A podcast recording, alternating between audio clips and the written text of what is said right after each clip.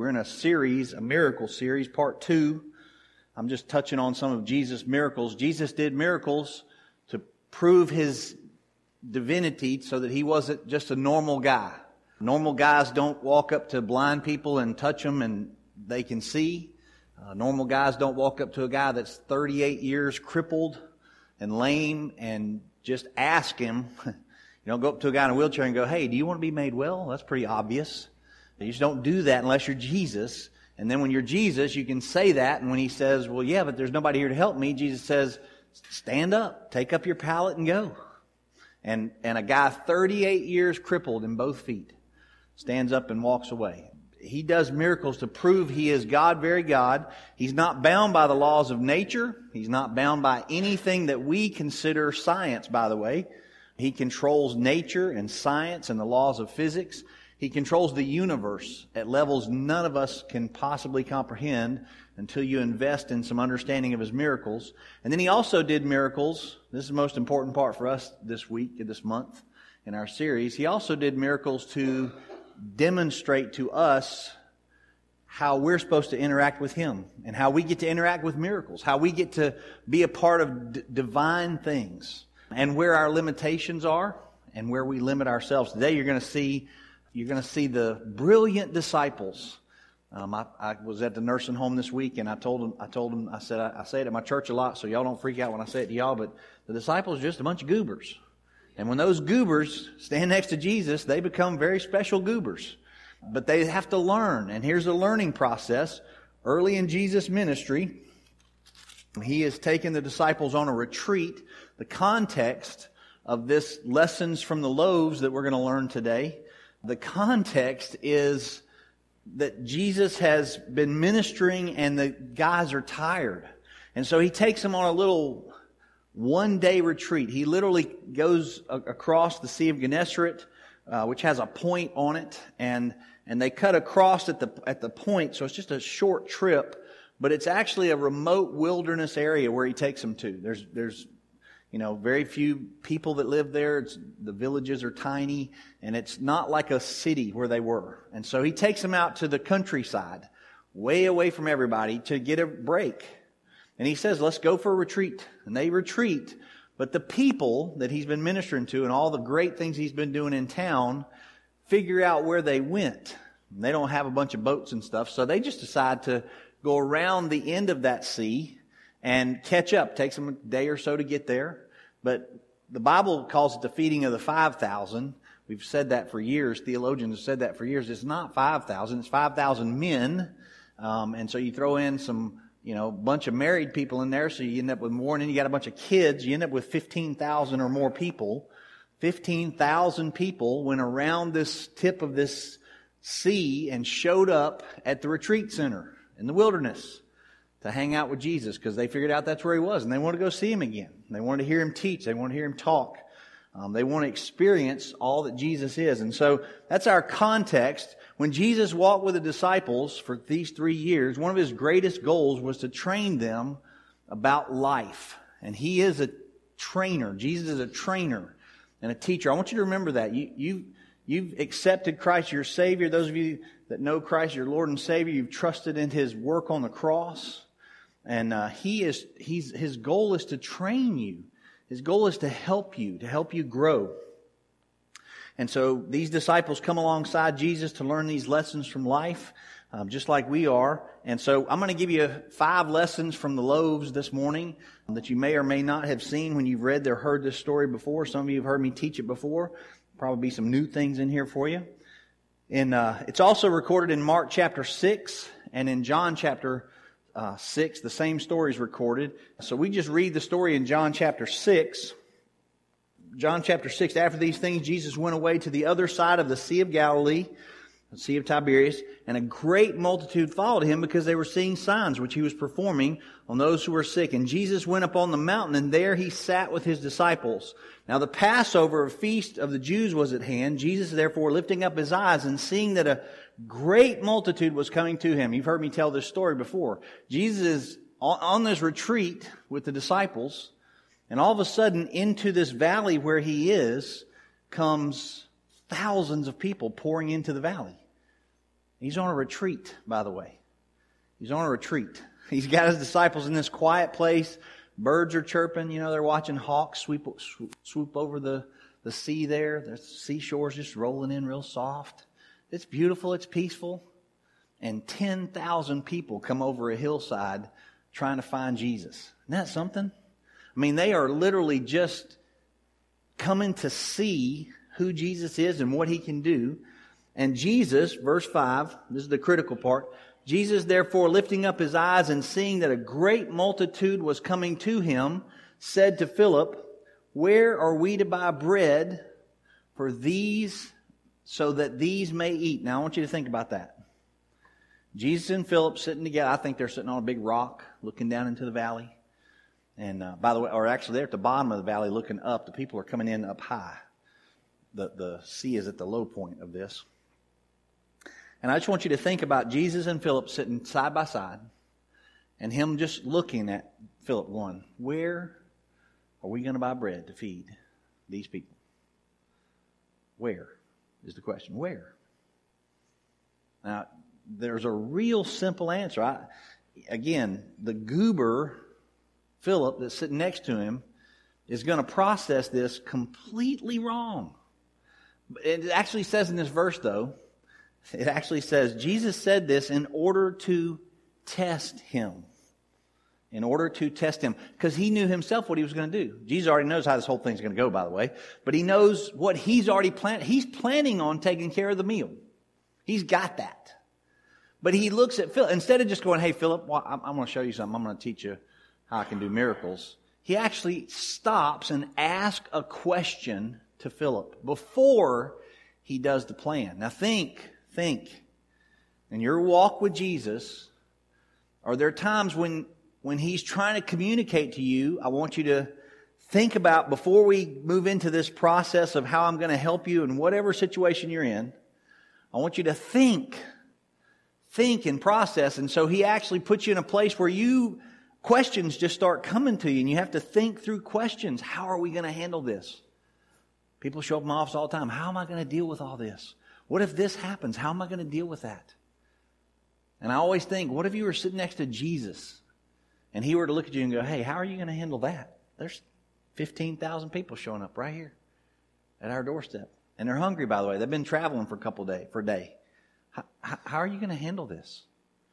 So he asked him, Where would we buy bread? Now, I'll just pose a question to the audience today, to our congregation. I'm going to ask you if we had an event and 10,000 extra people showed up, 10,000 extra people, whoo, what a day. If 10,000 extra people showed up, I'm going to ask you out loud, where would you go to get bread for those 10,000 people? You just had to go get some more bread. Hey, we're out of bread. Yeah, Walmart, Sam's, Costco. That's going to be our deal, you know? You're getting your car, you're going to drive to Costco. Well, guess what they don't have in the remote wilderness part on the other side of the Sea of Galilee? Guess what they don't have? Just guess. Anything. they don't have anything.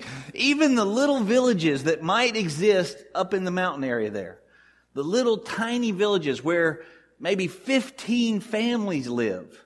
There's not a bread store. Smith's Bakery, Pullman's Bakery. Nobody's up there. Sara Lee does not live in that part of the country, and they are not going to be able to go get bread. There's not a store, even in the big city. If we went back across the sea and went to the big city, you're not going to walk in a big city store in Jesus' day and go, hey, I need bread for 20,000 people today. The bread maker's going to, first of all, be very grateful for the business, but go, hey, we're about 30 loaves a day, man. That's it. You know, I mean, we, Give us a month and we'll get you 15,000 loaves of bread. But you got to be kidding me. That's an outstandingly large order for that day. The bread makers of the day didn't make that kind of bread throughout the day because it's going to spoil. They don't have a way to preserve it like we do. So he's going to make just enough loaves to keep the business going for the day. And only, and most people made it at their homes. They made their own bread. So he, you don't need a big bread store, right? Now think about the question again. Jesus and Philip on the rock. Hey, Philip, where would we get bread? Where would we buy bread for these 15,000 people? It's not complicated. You know, it's just nowhere. There's no such thing. It's not even possible. That's why I got the word impossible up there. Jesus, what you're asking is impossible. That's when Philip should have went, Oh yeah. You're the guy that's done the impossible like a dozen times right in front of our face. Multiple times. Like when we were at that wedding. Remember? We were at that wedding and they said, Hey, we don't have any more wine. And Jesus goes, Hey, fill up those jars. They filled up those big concrete jars. And then the water became wine. Oh, yeah, you're that guy. Oh, yeah. No, no, that's not Philip. That's not what happens at all. But I just want you to begin with life is full of tests. And our test, and let me just make this clear. Tests come from God. When you're under a test or even a trial, James 1, we studied this in our James group. Trials come from God. Now, in the midst of tests and trials, the enemy has figured out Satan himself knows how to come in and tempt you. He knows how to come in and tempt you. Temptations are not from God, they're from the enemy. A temptation is to pull you away from God. When you're in the midst of a heavy trial and you start feeling like, think about this. You start feeling like, well, I just don't know if God cares. I mean, you know, God doesn't even, does even hear my prayers? He doesn't know me at all. You think that's testing or temptation? That's temptation. And that's the enemy messing with your mind. That's fears and doubt coming in. And God's not the author of fear or doubt. But when you're in the midst of a trial and you go, Lord, I just know that I know that I know you're going to help me with this. And I'm turning it over to you. We're going to figure this out together. That's your test. And in the midst of a test, you can be tempted, but temptation always comes from the enemy. People, people give God a bad rap. Well, he's all the time tempting people. No, he doesn't. James 1.13. There's no, God does never tempt anybody. And he, James says, never say God tempts anybody. He tests us. But I promise you, he will test every one of his children and every one of his disciples. There is a, there will be a test. And by the way, there is a final exam. And that final exam, you better know his name, and his name better be the reason you got saved. So life is full of tests. And then secondly, life is full of unanswerable questions. Second lesson, this is an unanswerable question. Jesus is sitting next to Philip and he asked him an unanswerable question. You just hear what he's saying? Where would we buy bread? I, oh, man, Lord, I, there's not anywhere to buy bread. What is he talking about? This unanswerable question, and life is full of unanswerable questions. And when we get to heaven, I just I want to know if Adam has a belly button. That's an unanswerable question. You tell me. Not in the Bible. But he wasn't born like everybody else, so did God make a belly button there for him? Go, hey, hold still. You know, I'm to make a little belly button in the clay that I'm making out of you. Does he have a belly button? I don't know. Does he have a scar? Because the Lord took a rib out. You know, when we go in and take stuff out, we go in and take stuff out, put stuff in, we leave a little mark there on us. You know, even if it's a great surgeon, they leave a little mark. I got a little scar on my ankle where I have a steel plate in there. Does he have a little scar to remind him his whole life? You know? Does Adam have his little scar going, oh yeah, that's where she came from, right there. That was costly. yeah. Does he have a scar? There's, life's full of those. You know, I want to know why people say they want to be a fly on a wall. I just wish I was a fly on a wall. Why? Why do people say that? A fly lives for a day. You want to live for a day? And a fly's not smart. I don't know if you know this, their brains are really tiny.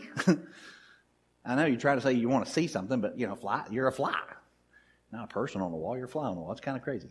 I also want to know this. Why is it when you take gelatin out of a pouch, it's powder, you put it in liquid, and it turns to liquid? We put jello, jello in a, in a pan. It turns to liquid, right? And, and then it's, it's almost like a real syrupy, it's like a, you could drink it. I mean, it's good. you get, right? Jello, when it's in that, when it's all watery, it's good. It's like real syrupy stuff. Right? Then we put it in the refrigerator and it freezes like an ice cube. When we take it back out, why did it unfreeze? How does that not turn back into liquid? I don't know. You know, but there's something weird about jello to me that it will stay like that forever.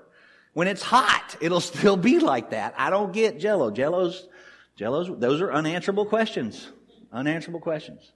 Why does McDonald's drive through sign have a thing that says braille menus are available in the drive through? They're available inside. I get that. But if you're driving, you really shouldn't need a braille menu at all. And if there's a blind person in the car with you, you're going to read the menu to them anyway. So why do they have that? Why do moms yell at their children to stop yelling? This happened yesterday at a football game where I was. Moms yell at their children to stop yelling. Like, you're really messing with their minds when you do that. You're, you're not helping them. Why, why, do, has any kid's face ever froze the way mom said your face will freeze if you leave it that way? Has any kid's face, and if, if not, why do moms continually say that? Every time. But mom say it all the time. You better not leave your, your face going to freeze like that. Well, no, no kid's face ever froze. Well, maybe some of y'all did. I don't know. So, and if you're, if you're in a car accident,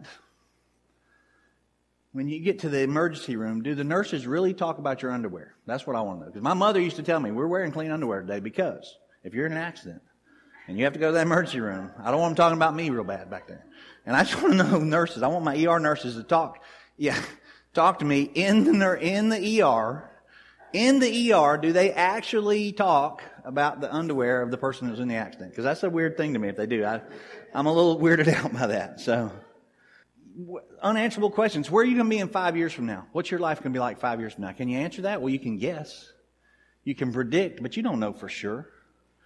I remember when the kids were little, some of y'all have heard this story, when the kids were little and we were putting them to bed and we say our prayers with them and usually tell them a story or two about our childhood. By the way, parents, tell them stories about your childhood. That's a real cool thing for little kids to learn about your childhood. Uh, even if it was a weird one or a bad one, give them, give them something cool in there to talk about and let them know you were once a child as well. We used to tell our kids stories about, about childhood when we put them in their bunk beds and a triple bunk bed that we built. And I remember Josh asking me when he was about five years old one time, and we'd told some, read some Bible story, and it had heaven in it. And he asked me, Dad, if I went to heaven right now, would I still be five? How old would I be when I get to heaven? Go to, go to bed, son. Shut up. What's wrong? What's wrong with you? I mean, seriously. You know? But I mean, there's unanswerable questions. I don't know. How old are you going to be when you get to heaven? If you die at 90, are you still going to be 90 the rest of your days in heaven? Is there, is there an age in heaven at all? Is everybody the same age? Are we all 33 like Jesus was? I mean, you know, what's the deal?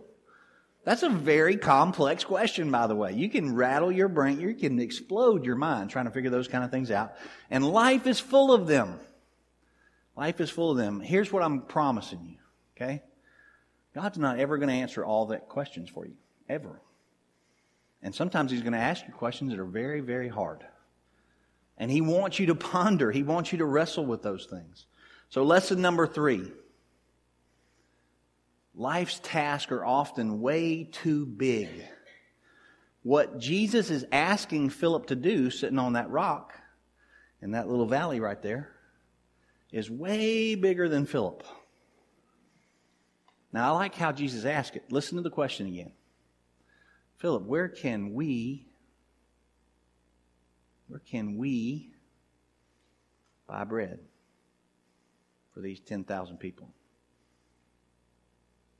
You know, Jesus, you know what Philip could have said? Who's we? Hmm. Are you asking me? Because I don't know. If you're asking we, I'm sure you got this. Because that's the whole point. It actually says in the verse. And Jesus knew exactly what he was going to do, but he's just testing Philip to see if there's a we involved. You know what Philip does, though? I want you to look at Mark chapter 6. Mark chapter 6, verse 37.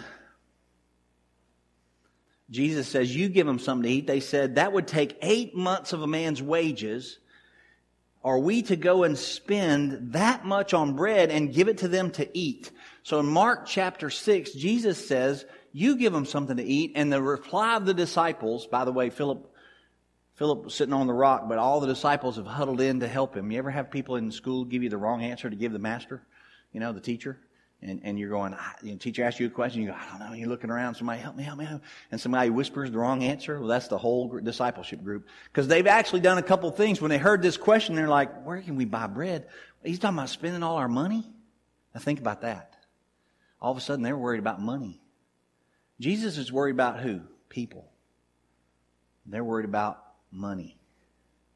Jesus worried about people.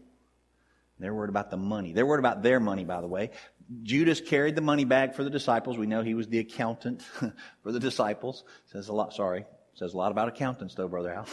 and uh, he has a little, little problem there. So, but here's the thing. Judas carried the money bag for the disciples, and they kept, he kept accurate counts of it. And at some point, somebody's going, hey, how much in the bag? Judas going, we got, and he actually says in one of the texts, it's, it's a little over 250 days worth of income. That's pretty good income, by the way. They're, they're to, the disciples weren't poor. Everybody talked about how poor Jesus was and all that. They were carrying 250 days worth of income with them. So they've, they've got a little money pot there. But that's not enough to buy that kind of bread. Now, but here's the other problem. Rewind the tape. Even if you had the money to buy the bread, what don't you have? The store. There's nowhere.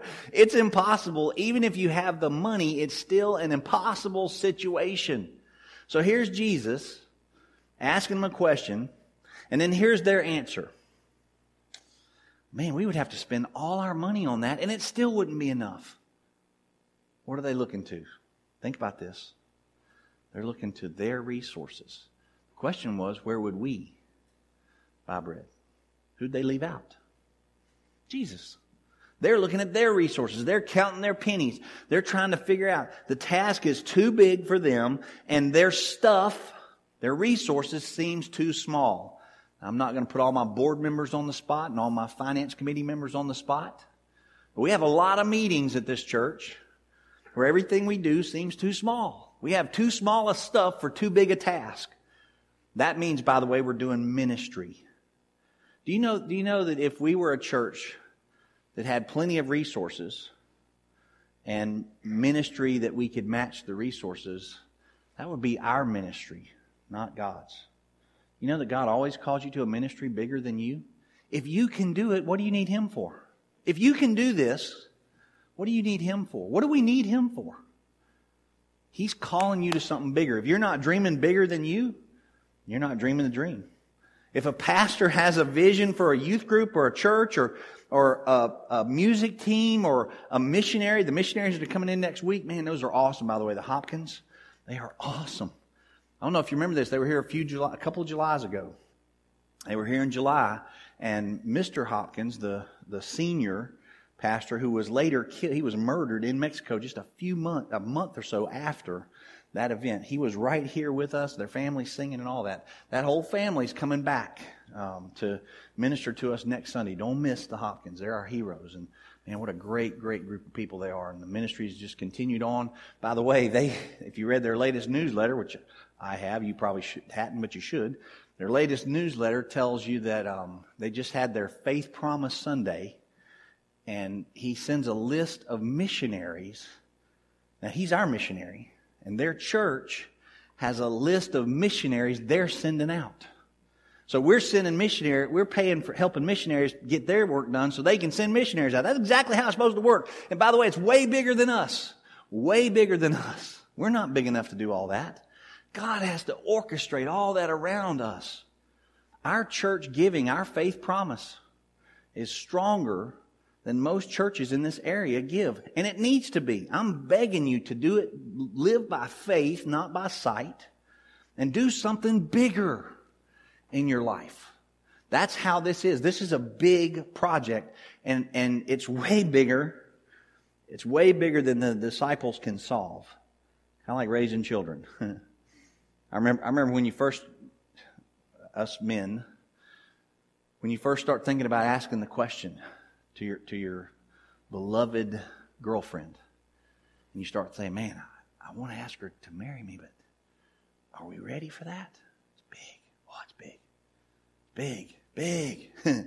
marriage, marriage, life together forever. Wow. And I got to support and care for her forever. And then she's going to want to have kids and cars and all kinds of stuff like that and furniture and stuff that I don't have. I don't have any of that. Right?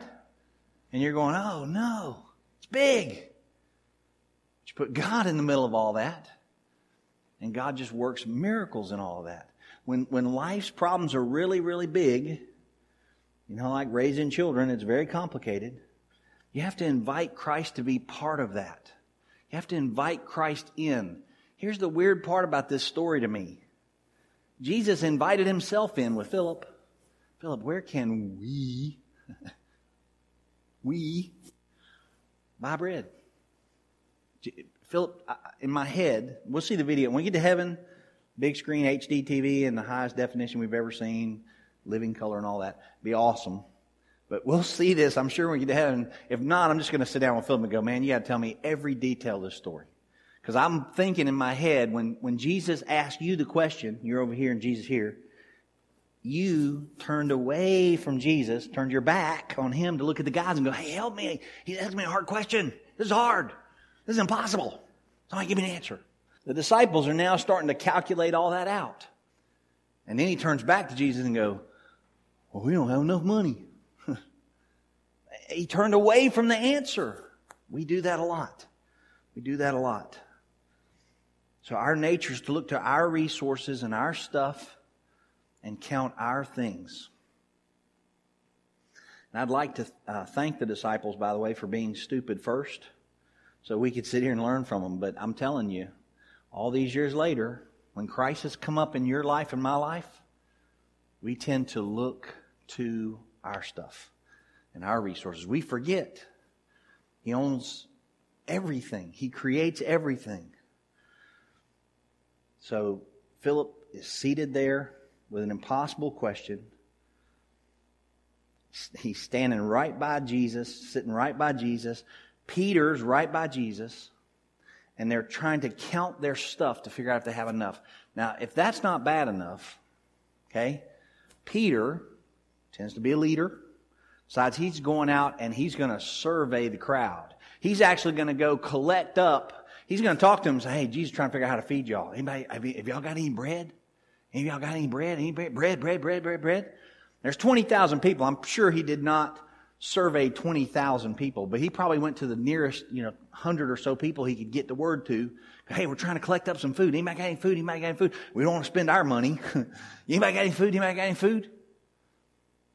And one of my heroes of the stories is one little boy. Jesus needs bread. He can have mine. Man, I love that kid. I can't wait to get to heaven to meet that kid. Jesus can have mine. And this one little boy offers up his lunch to this brilliant disciple that's going to be the leader of the church, the foundation stone of the church of the living God. Peter, brilliant Peter, brilliant, godly Peter. And Peter takes it back to the master, creator of all things. And here's what he says. We have this, we have this one lunch. Uh, listen to this. We have, we have this one lunch, Jesus. But what are they among so many? Man, I don't know if at that point Jesus wanted to just turn around and slap Peter. What's wrong with you people? or if he just did the sigh, you know, the, the mama sigh where he goes, Man, you guys just aren't getting this at all, are you? What are they among so many? Well, how about if I'm here and you're talking to me, the one that made water to wine, the one that, you know, can stop a storm, the one that healed the blind man, the one that, that took a man that was born 38 years crippled and raised him. What if you just asked me to help? How about that? How about hand me the lunch? And that's when Jesus tells them, have the people sit down in groups of 50 and 100. Now he's going to do his plan. Jesus going to do his plan. He's already asked the guys, how would y'all do this? And you know what they've done? They've failed miserably because they've tried to figure it all out by themselves. They've used their resources. And I want to just tell you, sometimes we take our minimal resources to Jesus as Christians because we know he's, he's the guy. We take him and we go, this is all I got, Lord. It's not going to do very much, is it? It's all the energy I got. It's all the time I got. It's all the money I got. And I think Jesus goes, man, have some faith in that. Have some hope and joy in that. Go, Lord, this, this is all I got, but I bet you can multiply it. I know you can multiply it. I know you can. Now, here's what Jesus does. Instead of limiting Jesus, we need to learn to trust Jesus. Remember when your kids told you you couldn't do something? Remember that? Remember when your kids would try to help you understand you can't fix something that was broken? Josh had a broken video game when he was a young, young boy. And Josh the doubter, the, the Thomas the doubter in our home, um, the, the, whatever that was a little Nintendo. What was that thing we had back in the day? Game Boy back in the day. It was hand me down from my brother. He had this little Game Boy and it wouldn't work, and you had to you had to hold it just right and blow on it and twist it and all that and get it in right. And he was convinced it wouldn't work. He'd been trying to play it all afternoon. I get home from work and he's just convinced, broken. He's all down and depressed and terrible. It's terrible day, Dad. I'm like, I'll, I'll work on it, son. Well, you can't fix it. I mean, he said to me out loud, five years old, you can't fix it. Nobody can fix it. It's broken. I've tried already. I'm like, you know, I fixed your RC car when it broke the other day, you know? I fixed about a dozen things in your little toy world. Give me a shot. Give me a chance. Don't you think Jesus feels that way sometime when you hand him something broken and go, I don't know. I know you, okay, that's all I got. We got to stop living that way as Christians. We got to come to Jesus and go, You're the everything. There's nothing you can't do. You can fill this building up and help us build three more like it. You can bring lost people that are so lost they don't even know they're lost yet into the kingdom of God. Y'all believe that? Man, I believe that with all my heart. God can do anything. And we just need to stop living like he's just barely gonna, we're barely gonna make, all we got is a little lunch. Just a little tiny resource. I don't know when we're gonna make it. We gotta stop thinking in those terms. We gotta learn to think in the terms of who he really is and what he can really do. The whole point of this miracle, now you guys know he's fixing to bless the bread and just make enough. He's gonna make an all you can eat feast for 20,000 people. They're gonna be belching and laying back in the grass and just having a good old time and, you know, it's like Thanksgiving dinner for them. I mean, it's every, I, that's all the fish I can, I can't take any more. It's like going to the catfish house in Lucedale. You just, you know, the all you can eat thing and just, okay, one more. You get it down and go, full. That's what he's fixing to do. And they're just sitting there doubting every bit of that. Every bit of that. Like, I don't know. I don't know. What do you think? What is going to happen? Why do we live in the doubt of what the Savior can do for us? The Redeemer, the Maker, the Creator of all things. Why do we doubt He's going to come through like that? So verse, Mark chapter 6, verse 39. Then Jesus directed them have all the people sit down in groups of green grass. And so they sat down in groups of hundreds and fifties, taking the five loaves and the two fishes from the little boy. And I believe with all my heart, he told that little boy, Come stand by me and watch this. By the way, thanks for being the only one in the crowd that would share your lunch. There's hundreds of lunches in that crowd. Those 10,000 people didn't leave home without food. I promise you. They didn't go, hey, we got to go around the end of the, he's on the other side in that wilderness area. Let's go over there with no food. No, they grabbed food. They had some, you know, some loaves and fishes. They had some snack crackers or something. They didn't all leave without food, but there's this one boy going, if Jesus needs lunch, man, he can have mine. So Jesus got that little boy next to him going, hey, just watch this. Stay right there, watch this. And you eat all you want out of the basket, all right? You can have it all you want. Keep on. And Jesus just prays and he blesses it. It says in Mark chapter 6, taking the five loaves, two fishes, Looking up to heaven, he gave thanks and he broke the loaves and then he gave to the disciples to set before the people. He divided the two fish among them all. Two fish. Sardines, really. Two little sardines. 20,000 people, all you can eat. Fish and chips buffet.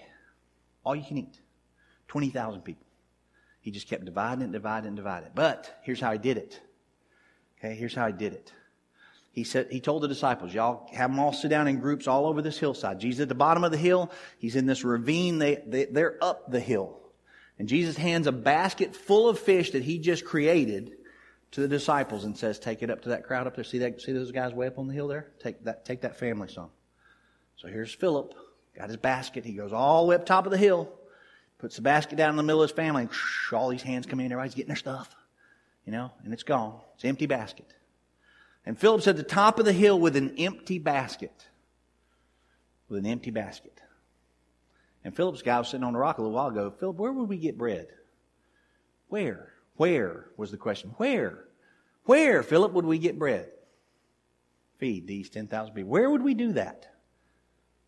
Well, it's impossible, Lord. Hmm. No, not really. Because the where is where Philip's fixing to walk back to. Because at the top of that hill where he put the basket down, he's got to turn around now and go straight back to Jesus and put the basket, the, the empty basket in front of Jesus. Jesus is going to go fill it back up and go, Philip, you see that family way up there on the hill? Yes, sir, I just fed them. Well, see, they've already eaten all that and they're still hungry. So you go way back up there and feed them. And Philip goes way back up there and puts it down and they empty it. And he's got an empty basket. And Philip goes, huh, where would I go to fill that up? Oh, yeah, Jesus. Man, and you know Philip's going, why didn't I think of that before? He was right next to me. That's where you get bread to feed 20,000 people is Jesus. Jesus, point number four, Jesus, or lesson number five, Jesus is always the answer. He's always the answer. That afternoon, each disciple probably fed, walked food on a hill to over a thousand people. Man, their little walking tracker was clicking off the miles that day. Walk, walk, walk, walk, walk, walk, walk. Up and down the hill, up and down the hill, up and down the hill. A thousand people they fed. Restaurant people don't feed nearly that in a day and it wears them out. A thousand people they fed. And Jesus tried to make sure every one of them, every disciple had to come right to him, to, to the source to get the supply. The source was Jesus. And he's just trying to communicate in his miracle. By the way, I can do miracles, and you need to learn that I'm the source for all the answers. That's what he's trying to help us understand. I'm the source for all these unanswerable things. You have a lot of unanswerable questions in your life. How are you going to raise a family? How are you going to live through the next five years of whatever's happening? Yes, I do. Jesus is the source of all the answers. And Jesus needed a disciple to learn that he was the resource. That was the point of the test. You know what they failed? The test. They thought they were the resource. So he had to teach them. Lesson number five Jesus always completely satisfies. So, what happened with all the baskets is an all you can eat buffet.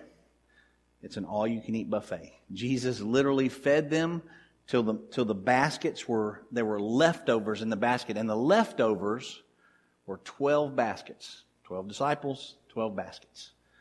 One for everybody. And by the way, Jesus and the little boy had been eating the whole time. They just, you know how when you cook, you eat, you know? He's just making, making fish and loaves and he's going, hey, that one tastes good. Try this one, you know? He's helping the boy get all he wants. So him and the boy are fine. And 12 baskets for the disciples are left over. So here's what I want you to end with today. If you're not completely satisfied in your life, you may not be looking at the right resource for satisfying. Because when Jesus does work in our lives, when he helps us through a crisis or a challenge, it leaves you completely satisfied, restful, full. Not just physically full, but spiritually, emotionally full. Jesus is the answer. And true faith allows us the joy of believing beyond reality. The whole point of your faith is you can believe bigger than you. You can believe for bigger and greater things and live for bigger and greater things. Don't just live for yourselves. You know what the Hopkins did one day? They just said, hey, we're going to move to Mexico and serve over there. Well, that's going to be crazy. Yeah, it's crazy. But it's bigger and greater. It's a big thing. Don't minimize your resources and yourself if you're sitting next to Jesus. If Jesus is your Lord and Savior, your very best friend, and your guide, don't minimize all that. Let's live to the highest calling we can possibly live to and see how far God could take us. When there are no answers, you're supposed to look to Jesus for the answer and believe that the answer is going to be greater than you can imagine the, the miracle of water to wine, just remember this. The little couple had already put their best wine out. But when Jesus got, they invite, when Mary invited Jesus into this story, the wine they got at the end was greater than they even had resources for. When Jesus gets involved, the resources are always going to be greater. Ephesians, we close with this last time, we'll close again. Ephesians 3 14. For this reason I kneel before the Father, from whom the whole family in heaven and on earth derive its name. Paul says, I pray that out of the glorious riches he may strengthen you with power through his Spirit. Now, I want you to know this passage in Ephesians 3:20. I pray this passage over the individuals of our church on a regular basis. Um, one of my regular routines is to go through our directory. It's actually in my tablet notes, but I go through my tablet notes. Your names are in there, all our church members, those that are here and not here. Um, I prayed these words because Paul prayed this over a church at Ephesus that was powerful. And I think it's important. You ever don't know what to pray for somebody? Just pray these very words. I pray that out of the glorious riches he may strengthen you with power through his spirit in your inner being, so that Christ may dwell in your hearts through faith. I pray that you, being rooted and established in love, may have power together with all the saints to grasp how wide and how long, how high and how deep is the love of Christ. And just pray that for anybody you know. If you don't know how to pray for somebody that's in deep trouble, somebody that's lost, God, I pray they would know how high, how wide, how deep your love is. I want them to know how much you love them. And to know that this love surpasses all knowledge, that you may be filled with the measure of fullness. Now listen to verse 20. Ephesians 3:20. Now to him who is able to do immeasurably more than all we ask or imagine. The old King James says exceedingly abundantly, above all we ask or think. To him be glory. To him be glory in the church and in Christ Jesus through all generations forever and ever. Amen. To him that is able to do exceedingly abundantly above all we ask or think. First of all, we need to be asking. We need to invite the one that's testing us into the test. When Jesus asks you hard questions or when life presents hard questions, turn over to Jesus and ask Him for help.